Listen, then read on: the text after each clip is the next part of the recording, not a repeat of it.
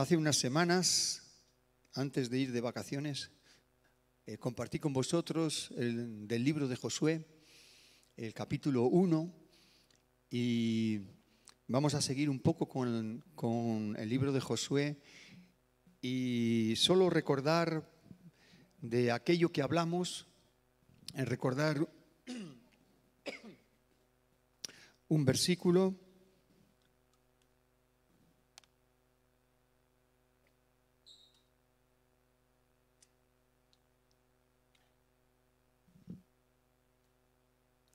El Señor le dice a Josué que Moisés ha muerto y que él tiene que tomar ahora, él tiene que tomar el relevo y, y, le, perdón, y le dice, nadie te podrá hacer frente en todos los días de tu vida, como estuve con Moisés, estaré contigo, no te dejaré ni te desampararé. El Señor te dice a ti también lo mismo, nadie te puede hacer frente en todos los días de tu vida. Yo estoy contigo. ¿Lo crees? Créelo, Dios te está hablando. Si Jesús estuviera aquí, ¿verdad? Pero yo te digo esta mañana algo que está en mi corazón y que viene de la alabanza. El Señor se está moviendo a tu lado, el Espíritu Santo se está moviendo a tu lado. Ahora mismito está a tu lado moviéndose. Aleluya. Él te va a dar fuerzas y ánimos. Está ahí contigo. Está a tu lado. El Espíritu Santo se está moviendo a tu lado. Te va a abrir el entendimiento para recibir la palabra de Dios. Aleluya. Nadie te puede hacer frente en todos los días de tu vida. Si estamos permaneciendo en Jesús cada momento, nadie nos puede hacer frente. Aleluya. También, también le dijo ahí en el capítulo uno, antes de que Josué empezara a dirigir, él, solamente esfuérzate, estás, versículo siete ahora sí, solamente esfuérzate y sé muy valiente para cuidar de hacer, es decir, para obedecer conforme a toda la ley que mi siervo Moisés te mandó. No te apartes de ella ni a diestra ni a siniestra para que seas prosperado en todas las cosas que emprendas. Nunca se apartará de tu boca este libro de la ley, sino que de día y de noche meditarás en él, para que guardes y hagas conforme a todo lo que está escrito en él. Porque entonces harás prosperar tu camino y todo te saldrá bien. La Biblia nos dice, Dios nos dice que Él hará prosperar nuestro camino y todo nos saldrá bien. ¿Es verdad eso? ¿La palabra de Dios es, es una verdad absoluta o es, tengo que ponerle a esto matices?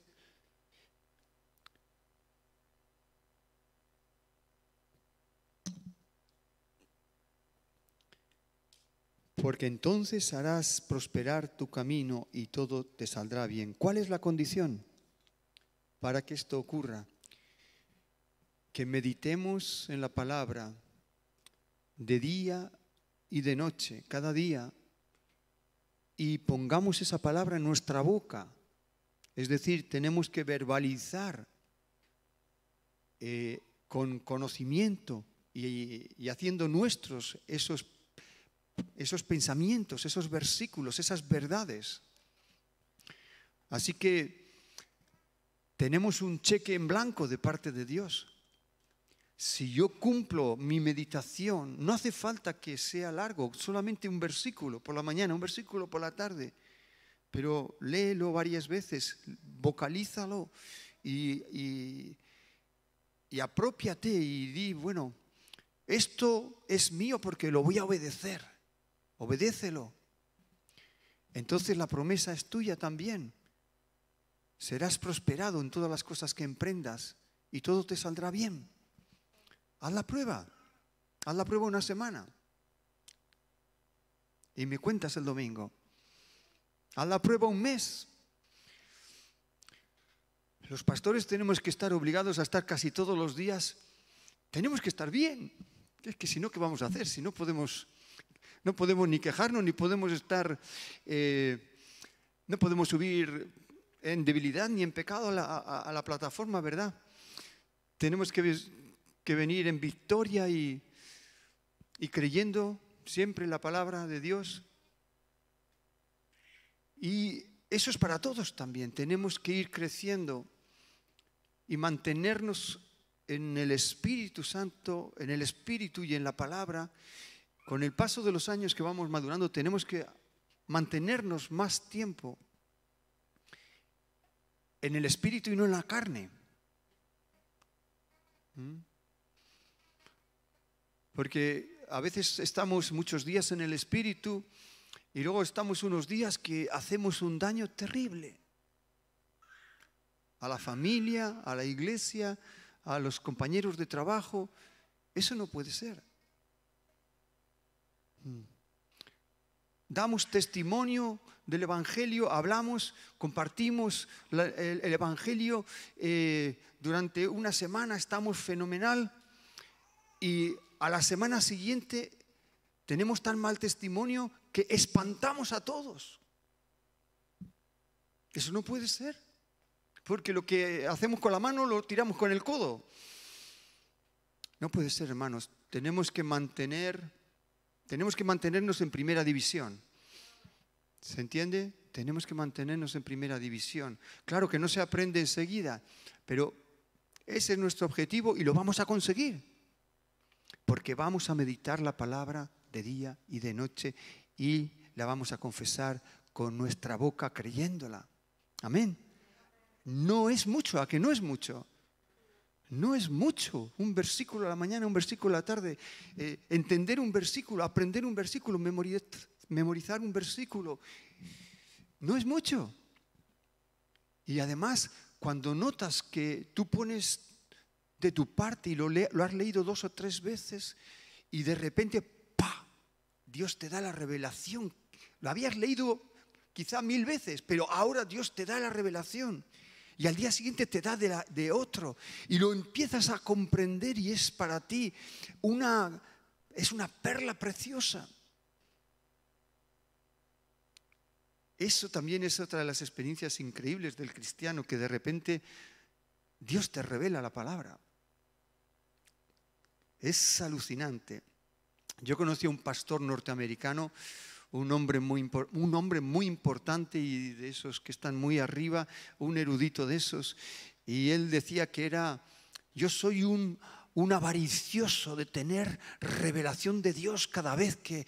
que Cada vez que, que abro la Biblia tengo que recibir algo. No paro, no paro. Tengo hasta que Dios me habla y algo que me impacte, ¿no? Es, eso decía ese hombre de Dios ya tan consolidado, ¿no? Hay que tener hambre de, de la palabra, ¿verdad? Y hambre de, de Dios. Ok, vamos a dejarle allí a Josué un ratito y volvemos, bueno, volvemos en otro escenario con él. Eh... En realidad, el... voy a andar un poquito el camino de las ideas. Eh, vamos a llamar o vamos a, a hablar dentro del título Los milagros de Dios. Esta semana, en una conversación que estaba con Jenny, ella me estaba hablando de los milagros de Dios. Y yo le dije, ay, me gusta esa frase, la voy a usar para... para el domingo.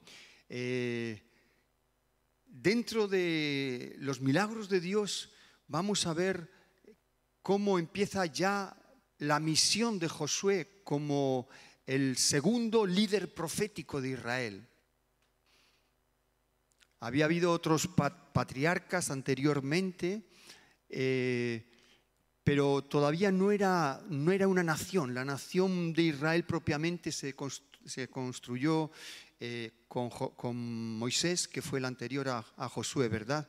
Entonces, Eh, Josué es el segundo líder profético también, como Moisés.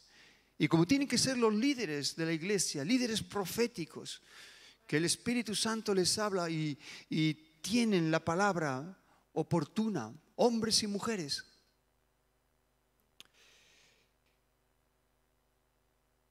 Vamos a, a mirar también eh, fe para entrar a la tierra prometida, a conquistar.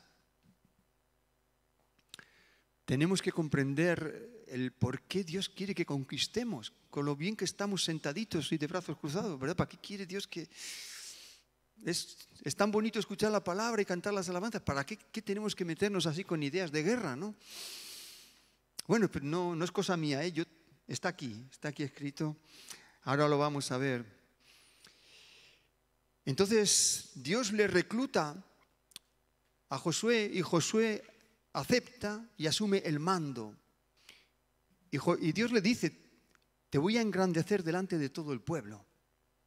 Pero el pueblo primero tenía que aceptarle como, como líder. Y, y le aceptaron, ¿no? Eh, hay un texto que no vamos a, a mirar eso ahora. Entonces, vamos a ver ahora ese primer milagro de, que le tocó ver a Josué, que fue cuando el río Jordán se abre sobrenaturalmente delante del pueblo de Israel. Vamos a hablar de los milagros, porque estamos en años de milagros, pero van a seguir muchos años de milagros. Cuanto más lo creamos y más lo declaremos y más oremos, pues más, más seguridad vamos a tener en los milagros, porque los milagros es cuestión de seguridad, es, es certeza, certeza de que eso eh, se cumple. Es la certeza de lo que se espera, la convicción de lo que no se ve. ¿Lo he dicho bien, Araceli? A veces lo pongo al revés. Claro, cuando subes aquí a veces los versículos se te cambian un poquito de posición.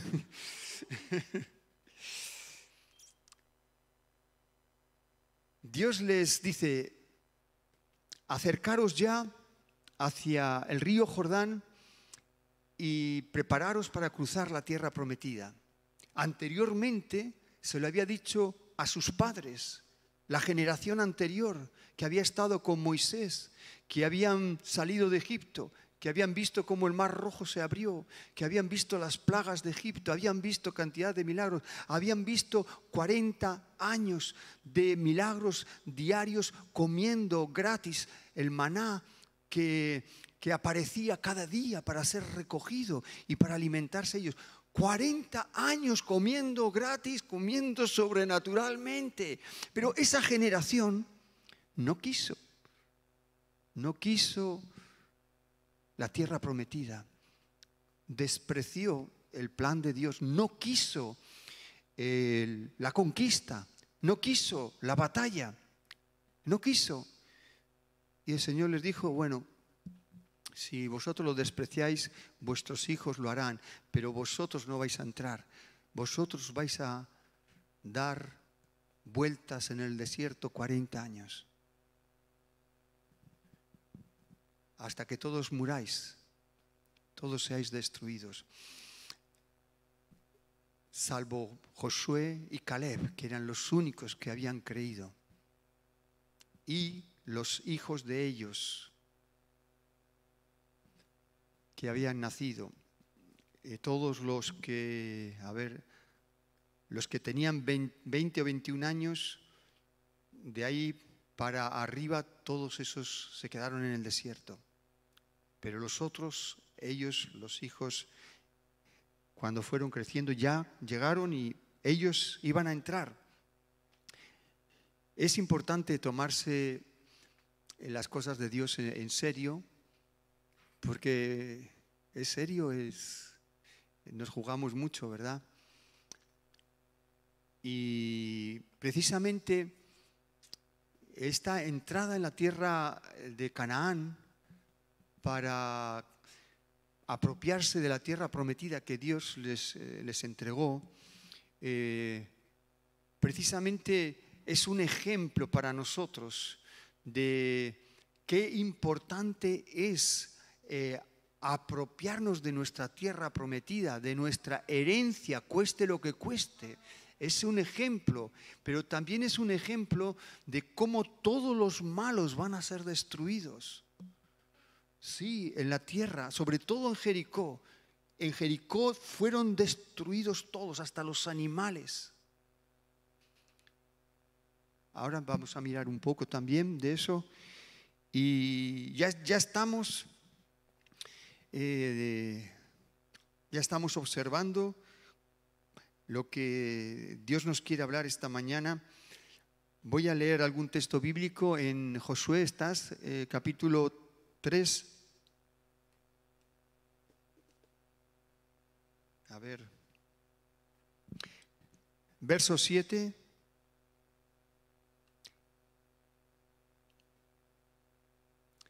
Eh, mejor, verso cinco, primero. Gracias, que estás haciendo un buen trabajo ahí en la mesa de sonido. Estás en el cinco, sí. Josué dijo al pueblo, ya Dios le había hablado, y le dijo: santificaos, porque Jehová hará mañana maravillas entre vosotros. Iban a cruzar al día siguiente, ¿no? Iban a ver maravillas, pero Josué les dice: santificaos. Y yo creo que Dios nos está diciendo a nosotros también: santificaos, porque mañana vais a ver maravillas. Santificaos. El Señor está deseando hacer maravillas, está deseando hacer milagros. Santificaos, porque el Señor hará mañana maravillas entre vosotros. Santificarse significa apartarse para Dios. Apartarse, no solo de lo malo y de lo mundano, sino también de, de otras actividades que nos roban el tiempo. Apartaros. Ese, de tal manera es esto que, que Dios considera nuestras vidas santas y sagradas, que son dedicadas para Dios, dedicadas para Dios. Por eso el apartarnos para el uso más santo. Te digo una cosa, y quiero que, y quiero que, que te impacte. Dios quiere ser la prioridad en tu vida. Dios es tu prioridad. Hasta que no entiendas que Dios es tu prioridad en todo lo que hagas, no vas a poder saborear eh, toda la victoria cristiana, toda la plenitud cristiana. De hecho, el primer mandamiento nos dice esto, ¿no? Amarás a Dios sobre todas las cosas, con toda tu fuerza, con toda tu mente, con todo tu corazón, con toda tu alma, y al prójimo como a ti mismo, ¿verdad? Eh, Dios debe de ser la prioridad en mi vida. Cada día. Por eso debo de consultarle a Él, porque Él ya ha decidido. Una de las cosas que vemos que Dios le dice a, Moisés, a Josué: mañana, mañana, mañana tenéis que cruzar el Jordán. Pero podrían haber dicho: pero Señor, ¿por qué mañana? Estamos en primavera. Las montañas, los montes del Líbano que estaban nevados se están deshelando. El río Jordán viene rebosado por todas las orillas. Señor, ¿por qué no nos pones otra fecha donde haya un poquito, un riachuelo nada más? Está, este río está que nos vamos a ahogar. ¿Por qué? Porque Dios ha decidido el día. Escúchame, Dios ha decidido el día. Y lo vas a ver a lo largo de tu vida, continuamente. Dios ha decidido el día para hacer esto y para no hacer esto. Y Dios ha decidido aquí, Dios ha decidido allá. Y vas a ver que la agenda es de Dios y que no la puedes controlar tú. Pero esa agenda de Dios es la que trae la victoria, la prosperidad y los milagros. Por eso es que tenemos que entrar en, en santificarnos y creer que las maravillas están prontas ya, listas. Todos, hermanos, todo el pueblo tenía que entrar. No solo Josué, no solamente los sacerdotes, todo el pueblo. Para mí ha sido una revelación que Dios ya tenga las cosas decididas. No es que nos lo propone, es que nos dice mañana. O, es, o Él nos dice, este año te quedas quieto. O Él nos dice, espera. Y cuando, cuando es de Dios, no tienes dudas. Escucha lo que estoy diciendo. Cuando algo es de Dios, no tienes dudas o me parece, no estoy muy nervioso. No, no, cuando es de Dios tienes un gozo de confirmación, tienes una paz completa, estás totalmente confirmado que es el día, es el momento. En las negociaciones que llevamos con el propietario, Edu y yo, eh, de este local, eh, la verdad es que son duras, son difíciles. Él es un director de la Caixa de, y, o, o no sé cuántas cosas más, pero, pero claro, yo por lo menos no estoy al nivel de, de negociar ni de... Eh, pero estamos bien porque lo hacemos con amor y con sujeción a Dios, eh, pero todavía no tenemos la confirmación. No tenemos... Ha estado bien hoy, ha estado bien, tengo paz, tengo paz. No, no hemos hecho nada en contra de la... Pero cuando sea de Dios, vamos a saber, ahora es. Ahora ya no tengo duda, ya lo sé. Y Dios confirma con todas las circunstancias, se ponen a favor. Todas las puertas se abren, yo no tengo que empujar la puerta, yo no tengo que pegarle un puñetazo al portero, no tengo que hacer nada de eso, lo hace Dios. Dios lo prepara. Aleluya. Entonces, vamos a ver las órdenes que Josué da. Bueno, mejor, vamos al verso catorce directamente, porque no, como es larga la historia. Eh, verso catorce. Y aconteció cuando partió el pueblo de sus tiendas para pasar el Jordán, con los sacerdotes delante del pueblo, llevando el arca del pacto. Sigue, por favor. Siguiente. Cuando los que llevaban el arca entraron en el Jordán y los pies de los sacerdotes que llevaban el arca fueron mojados a la orilla del agua, porque el Jordán suele desbordarse por todas sus orillas en el tiempo de la siega. Las aguas que venían de arriba se detuvieron como en un montón, bien lejos de la ciudad de Adán, que está al lado de Saretán. Y las que descendían al mar de Arabá, al mar salado, se acabaron y fueron divididas. Y el pueblo pasó en dirección de Jericó y pasaron en seco. La revelación que yo veo aquí es, eh, volviendo hacia atrás, el versículo anterior, cuando los doce sacerdotes que llevaban el arca se mojaron los pies en la orilla del Jordán, del río Jordán, entonces ahí es cuando ocurre el milagro. Es decir, eh, los sacerdotes podían tener incredulidad y decir, este Josué está loco, este Josué nos pide que empecemos a, a caminar allí y hacia el agua, eh, va a ser un desastre, nos, vamos a tener que cruzar a nado, vamos, yo qué sé. Eh, pero ellos creyeron a Josué, Josué creyó a Dios.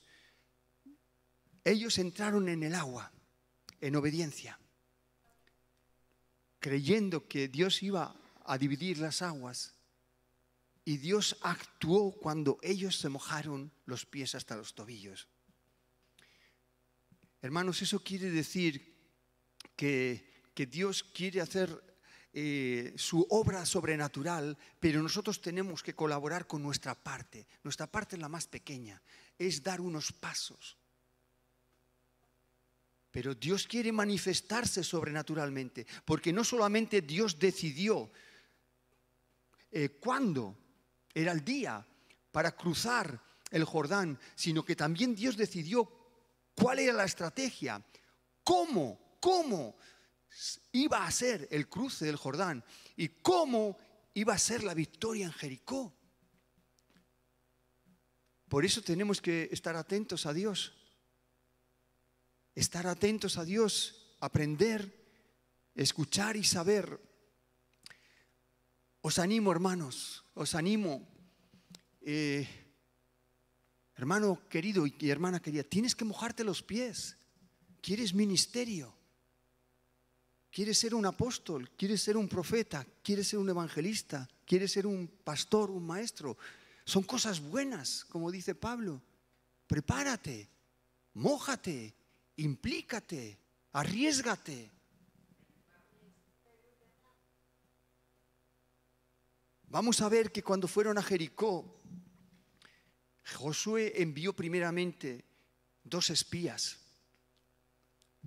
Ya no fue como los doce anteriores, de los cuales eran dos espías que tenían miedo, de, eran diez espías que tenían miedo y trajeron un informe tan negativo que contaminaron a todo Israel, y todo Israel menos Josué y, y, y los niños que habían nacido después y, y Caleb, ¿verdad? Eh, solamente, o sea, to, todos se quedaron en el desierto. Ese, ese informe eh, destruyó la fe completamente. Tenían poca, pues ya... Pero cuando enviaron los dos espías, eh, ellos estaban arriesgándose la vida, esos dos espías. Tenían que traer un informe para Josué, para ver cómo estaba la situación, para ver qué estrategia de guerra iban a usar. Y cuando ellos entraron, había una mujer que se llamaba Raab, Raab la barramera. Seguramente tenía una, una posada, un mesón, una, un lugar donde poder alojarse también. Allí era como... Eh, esa mujer, cuando vio que eran hebreos, eran judíos, eran israelitas, ¿no? Cuando ella, entonces, eh, ella les acogió y ella les escondió, porque enseguida el rey de Egipto se enteró y mandó buscarlos para matarlos. Pero ella se arriesgó y les dijo: yo os voy a esconder, pero y yo sé que Jehová, Dios, os ha entregado la tierra a vosotros, porque hemos oído cómo se abrió el Mar Rojo. Las noticias han llegado, cómo habéis vencido a los reyes antes de llegar aquí, las, de, los reyes de las regiones que estaban antes. Dice: sabemos que Jehová está con vosotros, y todo, todo Canaán, todas las tribus de Canaán, todas las tierras de Canaán están eh, desfallecidos por causa de vosotros. Dice: pero yo creo que vuestro Dios es el Dios del cielo, y yo os pido que cuando entréis me guardéis la vida a mí, a mis padres y a, mi, a mis familiares. Entonces, eh, así quedaron, y ella los escondió en la terraza debajo de, de algunas, algún, unos manojos de alguna cosecha que había, no sé si era de lino, creo que era de lino. Y cuando llegó el rey, cuando llegó con sus soldados, eh, les di, ella, ella les dijo: ya salieron antes de anochecer. Claro, ella no era cristiana, ella dijo una mentira, pero... Ella, ella pertenecía pues, a, una, a una ciudad eh, grande, eh, rica, poderosa, pero incrédula, eh, y idólatra, y con prácticas prácticamente satánicas. Entonces, pero ella dice: yo creo en vuestro Dios. Entonces les dijo: id a buscarles porque ellos ya han escapado. Y cuando se fueron los soldados, ella les descolgó por la noche, les descolgó por el muro de la ciudad y, y puso, como habían acordado, un cordón de color grana, rojo, para que cuando vinieran a conquistar la ciudad salvaran esa casa y su familia, ¿no? Así que eh, ahí vemos una mujer que le importa la salvación. Ella sabía que iban a destruir todo, pero ella no quería la destrucción de su familia ni la suya. Ella prefería escoger al Dios verdadero, pero el resto no querían. Así que, hermanos, yo quiero, que, quiero animaros a que creáis y que os arriesguéis lo que haga falta para la gloria de Dios. Hay que creer y hay que arriesgarse. El Señor nos guía de esta manera, pero cuando lo hacemos, Él nos honra, como honró a Abraham y le dijo a Abraham: por cuanto no me has negado a Isaac, por cuanto no me has negado a tu hijo, porque, porque has hecho esto, yo te haré una descendencia tan grande como las estrellas del cielo y como la arena de la playa del mar.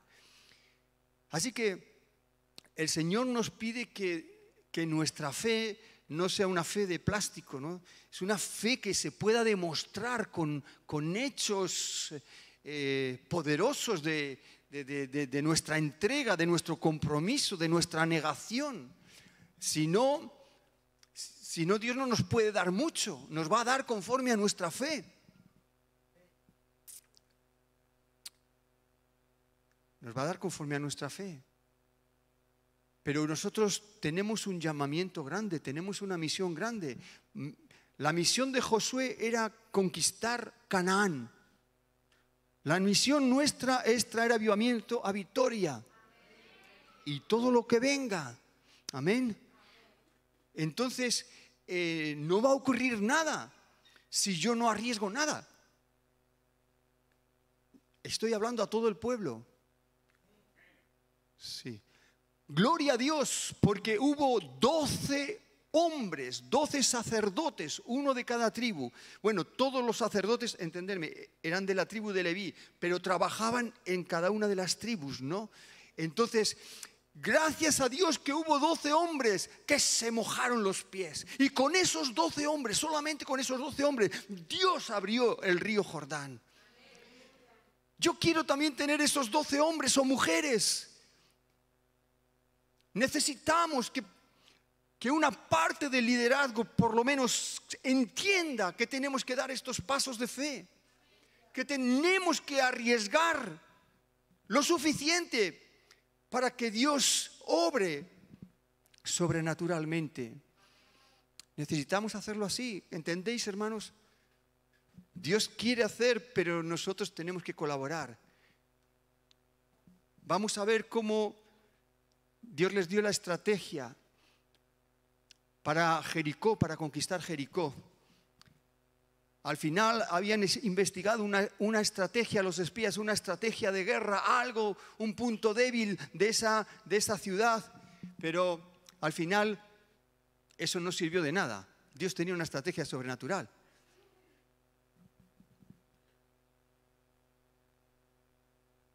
Dios tenía una estrategia sobrenatural. Pero sí que ellos llevaron el informe a Josué: toda la tierra de Canaán están llenos de temor, han desfallecido sus corazones porque es por nuestra presencia, por la presencia del pueblo de Israel.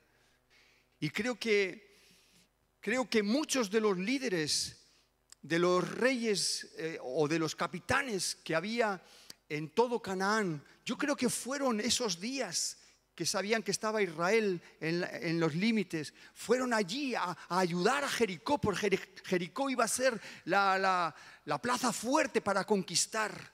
Yo creo que estaban allí y,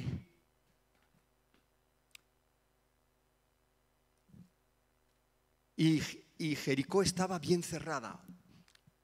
Vamos a leer esto ahora para ir terminando. En el capítulo seis.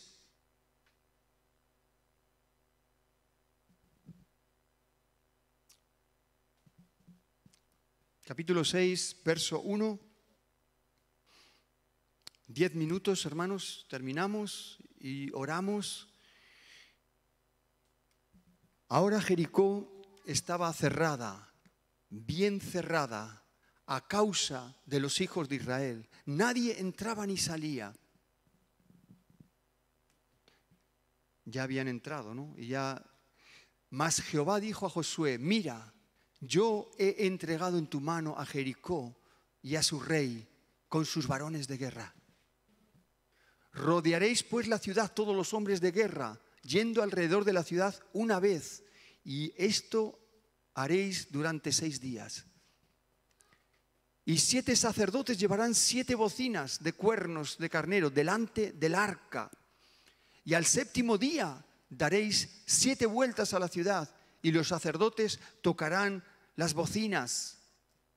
Y cuando toquen prolongadamente el cuerno de carnero, así que oigáis el sonido de la bocina, todo el pueblo gritará a gran voz, y el muro de la ciudad caerá. Entonces subirá el pueblo, cada uno derecho hacia adelante. Así que llamando pues Josué, hijo de Nun, a los sacerdotes, les dijo: llevad el arca del pacto, y siete sacerdotes más lleven las bocinas del cuerno de carnero delante del arca de Jehová. Y dijo al pueblo: pasad y rodead la ciudad, y los que estén armados pasarán delante del arca de Jehová.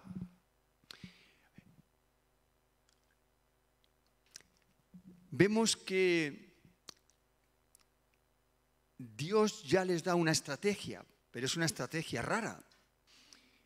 Eh, yo me imagino que Josué iba delante de todos. Josué, los hombres armados, eh, en medio, los sacerdotes con las bocinas, detrás el arca, y después más hombres de guerra. Eh, pero imagínate, todos esos hombres de guerra marchando alrededor de la ciudad, no sé cuántos kilómetros de perímetro sumaría, supongamos cinco kilómetros, eh, marchando ellos y caminando, bien armados, bien preparados, bien animados, con paso firme, y los que estaban en el muro, eh, ahí arriba de, los, de Jericó, mirando, viendo esos guerreros que no hacían nada más que pasear. Dirían: qué raros son estos, les habrá entrado la flojera, solo dan vuelta. Al día siguiente otra vueltecita, y los otros empiezan a reírse ya. Qué tonto es lo que están haciendo estos hombres de guerra, ¿no? Así lo hicieron seis días, solamente caminar. Y Dios les dijo que iban a caer los muros. Pero va contra toda lógica humana. Dice: cuando vosotros gritéis, cuando vosotros oigáis prolongadamente el cuerno de carnero, gritad y los muros caerán. Eran, era doble muro el que había en la ciudad. Doble muro. Y cayó así, hacia adentro. Así que los que fueron a conquistar pudieron entrar rápidamente por toda la ciudad, pero contra toda lógica humana. Tuvieron que pasar el ridículo, yo me imagino, riéndose de ellos. ¡Qué espectáculo más ridículo! Los hombres de guerra solamente paseando y no hacen nada. Quizá fue de otra forma diferente, pero eh, ellos creyeron, ellos lo hicieron así, dieron el último día, dieron siete vueltas, o sea que por lo menos treinta y cinco kilómetros ca- caminaron, ¿no? Que, lo digo bien, siete por cinco, treinta y cinco. Bueno, que Tuvieron que esforzarse y luego todavía tenían que ir y, y, y guerrear y conquistar. Tenían que ponerlo todo, ¿no? Tenían que tener mucho ánimo y mucha fe en Josué y mucha fe también en Dios, ¿verdad? Para creer que eso iba a ocurrir. Así que, por último, sonó el cuerno del carnero prolongadamente y todo el pueblo de guerra que estaba ahí, todos gritaron con todas sus fuerzas y los muros cayeron. Y los registros arqueológicos que se han encontrado demuestran que así fue, que no es una leyenda de Ulises ni de Hércules, no es una leyenda griega, es real. Los muros cayeron en Jericó. Los muros cayeron sobrenaturalmente y ellos entraron y destruyeron todo. El resto de las conquistas que tuvieron que hacer en la tierra prometida, eh, no tenían que destruir todo.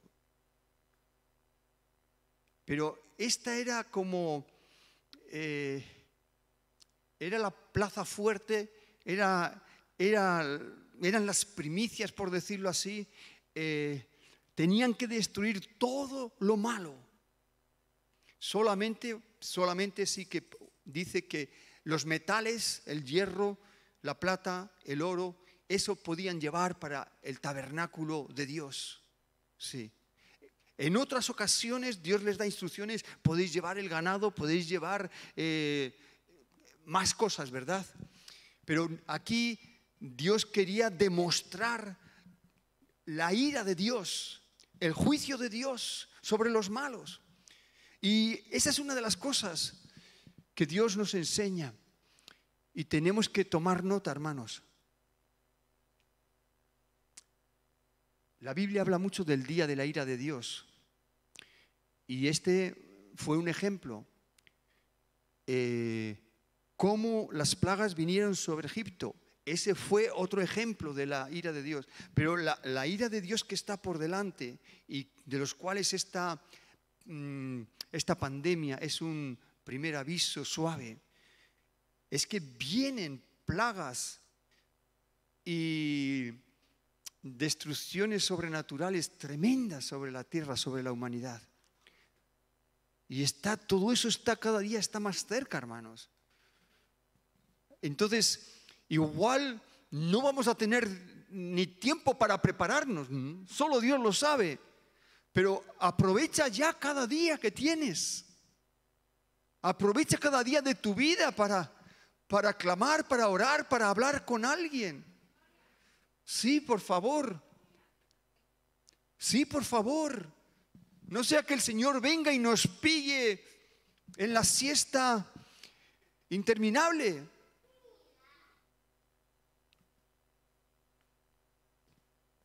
Así que la recompensa divina va a ser increíblemente maravillosa para todos nosotros que le servimos con alegría. Pero la destrucción de los malos va a ser terrible aquí y también eternamente. Y también eternamente. Así que, redondeando todo esto que hemos comentado, eh, la importancia de obedecer la misión de Dios. Este libro nos habla primeramente de la importancia de obedecer la misión de Dios. Dios tiene una misión para tu vida que está sincronizada con la misión de la iglesia. Tienes que amar tu iglesia. Si desprecias tu iglesia, el diablo te pone fuera de juego y fuera de control. Tienes, hay una misión como conjunto, como congregación. Hay una misión justa para tu vida. Tienes que estar atento, listo, preparándote o preparado ya para lo que Dios te esté pidiendo. Tienes que estar llevando mucho fruto. Jesús dice que fruto no es suficiente. Si queremos ser verdaderos discípulos, tiene que ser mucho fruto. Si no, no somos verdaderos discípulos. La importancia de la misión. No podemos venir los domingos y leer como si fuera eh, una literatura agradable. Estamos, eh, somos escogidos por Dios. Somos escogidos por Dios. Tú y yo somos los escogidos por Dios para Vitoria. Para Vitoria. Somos los escogidos por Dios. Si nosotros no lo hacemos, ¿quién lo va a hacer? Dios perdió su, su chance, su, su suerte ya, su oportunidad en Vitoria. Si no lo hacemos, ¿a qué estamos esperando? ¿Le vamos a dar importancia a la misión de ganar esta ciudad? Con horas de oración, con ayuno, con conocimiento de la palabra, con amor, con compañerismo, con negación. Jesucristo dijo: si queréis ser mis discípulos, el que no se niega a sí mismo y toma su cruz cada día, no puede ser mi discípulo. El que no toma su cruz cada día, no es la cruz que sufrió Jesús. Nuestra cruz es otra cruz más, más fácil, ¿no? No nos va a pedir tanto, pero, pero tenemos que salir de nuestra zona de confort, tenemos que salir de nuestra comodidad, tenemos que mojarnos y tenemos que dar importancia a lo que estamos haciendo. Los cultos de oración, las clases bíblicas, el evangelismo personal, la adoración. El Señor habita en medio de la alabanza de su pueblo. Yo me gozo, aunque estemos cuatro gatos aquí orando. El Señor se goza con nosotros. Y el Señor nos dice: bien hecho, fieles. Bien hecho, buen siervo y fiel.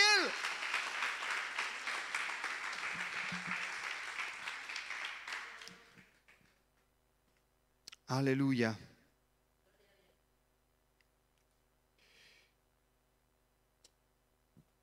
Creamos también en la destrucción de los malos, de los que no creen. Sabes que los incrédulos se van a condenar. Puede haber incrédulos en la iglesia también.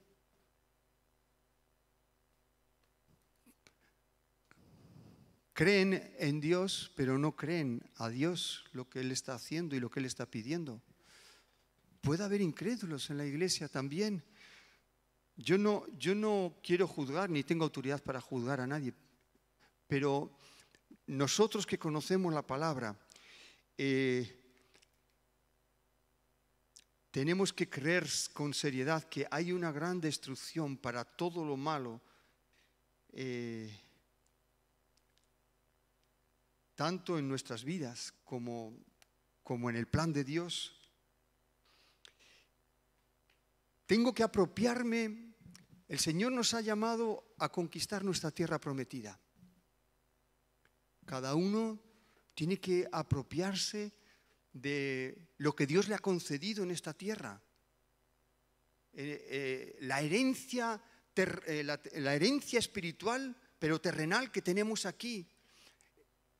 Yo tengo que conquistar ese lugar de... de autoridad, ese lugar de fe, ese lugar, ese lugar de, de resultados, de fruto, de cosecha. Yo tengo que buscar ese lugar para la gloria de Dios, porque yo no he sido creado para mi propia gloria, he sido creado para la gloria de Dios. Y no, yo no estoy para hacer lo que me gusta, estoy para servir a Dios. Ese es el plan. Por un lado, conquistar nuestra posesión aquí en esta existencia, y por otro lado llegar, llegar bien y no formar parte de la destrucción, llegar a la tierra celestial, a la patria celestial, que es la tierra prometida más, eh, digamos, más victoriosa, lógicamente, ¿no? Y más honrosa. Aleluya. Dios quiere que tengamos una mentalidad de conquistadores. Cada día tenemos que levantarnos para que avance el reino de Dios. Cada día. Aleluya.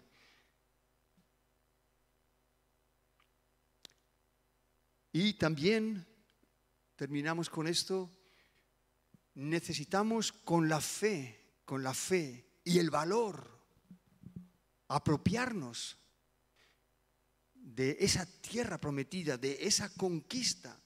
Vemos que Raab tuvo fe para salvar a su familia.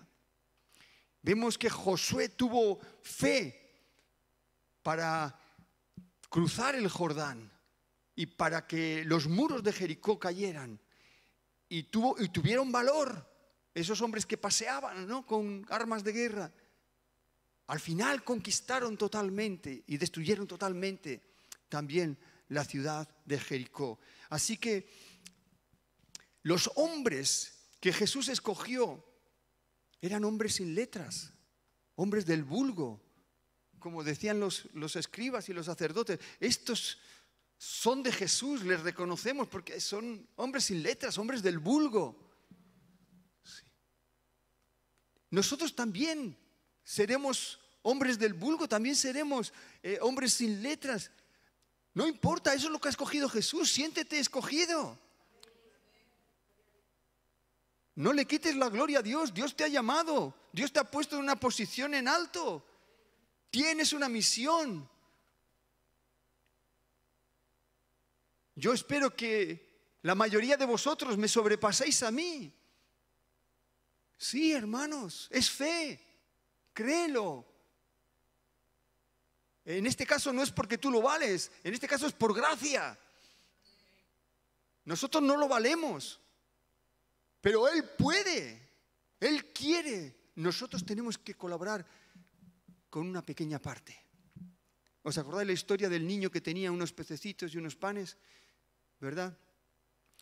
Él entregó lo poco que tenía y Jesús lo multiplicó y comieron cinco mil personas. Cinco mil personas. Entrega lo que tienes. Aunque sea poco, entrégalo, que Dios lo pueda, pueda poner su, sus ingredientes y que eso explote, hermanos. Creemos en el avivamiento. Ahora hay que marchar hacia el avivamiento. Todos, todo el pueblo. Y hay que gritar para el avivamiento, ¿verdad? Hay que marchar, hay que, hay que llevar las armas. Hay que dar las vueltas que el Señor nos mande. Hay que gritarlo hasta que llegue, hasta que lo tengamos. Amén, hermanos. Seguimos, seguimos adelante. Aleluya. Miles de personas en España van a depender para su salvación de nosotros. Miles de personas. Primero en Vitoria, después en la provincia de Álava, después en las provincias limítrofes, etcétera, donde nos vamos a extender con el poder de Dios. Vamos a ponernos de pie un momento. Gracias, Señor. Gracias te damos, Señor. Gracias te damos, Señor. Gracias te damos, Señor. Ven Espíritu Santo, ven Espíritu Santo, ven Espíritu Santo, ven Espíritu Santo. Manifiéstate, manifiéstate. Danos tu poder, danos tu poder, danos tu poder, Señor. Aleluya, aleluya, Señor. Tú nos has puesto un desafío, un desafío imposible delante, Señor. Tú nos has puesto un desafío imposible. Señor, nosotros queremos poner de nuestra parte. Señor, mira la dificultad, Señor, y concede a tus siervos, como decían los apóstoles, concede a tu siervo que con todo denuedo hablen tu palabra. Concede a tus siervos, porque estamos para servir, Señor, no para mandar. Que con, toda, con todo denuedo, con toda valentía, con todo atrevimiento, con toda libertad, con toda confianza, Señor, hablemos tu palabra. Conceda a tus siervos la unción poderosa de tu Espíritu Santo. Mientras tú extiendes tu mano, Señor, para que sean hechas sanidades, señales y prodigios mediante el nombre de tu Santo Hijo Jesucristo. Mientras tú extiendes tu mano, Extiende tu mano, Señor. Extiende tu mano hoy. Extiende tu mano ahora, Señor. Aleluya. Para que sean hechas, para que se hagan sanidades, señales, prodigios, mediante el nombre de tu precioso Hijo Jesucristo. Aleluya, Señor. Para que podamos hablar la palabra con denuedo, para que podamos hablar la palabra con valor. Extiende tu mano, Señor. Extiende tu mano, Señor. Que siga cayendo esta unción que hay ahora, Señor, sobre tu iglesia, sobre cada uno de nosotros. Declaramos que todos nosotros somos ungidos, ungidos de Dios, ungidas de Dios, ungidos de Dios, ungidas de Dios. Aleluya. Para hablar su palabra, para sanar enfermos, para libertar a los cautivos. Aleluya, ungidos de Dios. Aleluya. Derrámate, Espíritu Santo. Queremos más de ti. Derrámate, Espíritu Santo. Derrámate, Espíritu Santo. Señor, con humildad lo pedimos. Derrámate, Espíritu Santo. Queremos más, queremos más. Oramos por Vitoria. Señor, donde estamos, ten misericordia de esta ciudad, perdona los pecados de esta ciudad, ten misericordia de los miles, Señor, que se van al infierno, Señor, cada año se van al infierno, Señor, ten misericordia, pon en nosotros compasión, amor por los perdidos. Oh Señor, ten misericordia de Vitoria, que no se pierda esta ciudad, que no se condene, Señor, que miles se puedan salvar. Ten misericordia, Señor, ten misericordia, Señor. Señor, cubre con tu sangre esta ciudad, cubre con tu sangre, Señor, cubre con, Señor, cubre con tu sangre, que esta ciudad se humille delante de ti y no sea destruida, Señor. Que esta ciudad se humille delante de ti. Crea en tu santo evangelio. Crea en ti, Señor, para salvación. Derrámate, Espíritu Santo. Derrámate sobre esta ciudad. Da convicción de pecado, da convicción de justicia, da convicción de juicio, da convicción en los corazones. Oh Señor, que tu palabra entre en cada hogar, en cada familia. Oh Señor, que sientan temor de Dios, que sientan temor de Dios para que puedan escapar del juicio venidero, tanto en la tierra como en, en la eternidad, Señor. Oh Dios, ten misericordia de nosotros, tu iglesia. Ten misericordia de las iglesias de Vitoria. Perdona nuestros pecados, Señor. Perdona nuestros pecados. Ten misericordia, aviva las iglesias, aviva los líderes, aviva, aviva cada hijo tuyo, aviva, Señor, avívanos, ayúdanos, ayúdanos, Señora, a asumir la responsabilidad que nos has dado cada uno. Ayúdanos, aumenta nuestra fe, aumenta nuestra fe, Señor, aumenta fe, Señor, nuestra fe. Queremos ver cómo ríos se abren. Queremos ver cómo muros caen, Señor. Señor, para que tu pueblo pase, para que tu reino se extienda. Aleluya. Gracias te damos, Señor. Gracias te damos por habernos escogido, por habernos llamado. Gracias, Señor. Gracias. Tenemos el mayor honor, el mayor privilegio en esta tierra. Aleluya. Ser hijos tuyos, ser siervos tuyos. Tenemos el mayor honor, tenemos el mayor honor. Tú nos has honrado más que a nadie, a nosotros, Señor, que somos hombres sin letras, hombres del vulgo, Señor. Tú nos has honrado a nosotros que hemos creído, Señor. Y nos has hecho, Señor, tus representantes. Somos los representantes del cielo. Somos los representantes de Dios en la tierra. Somos los representantes del Espíritu Santo. Aleluya, Señor. Aleluya, Señor.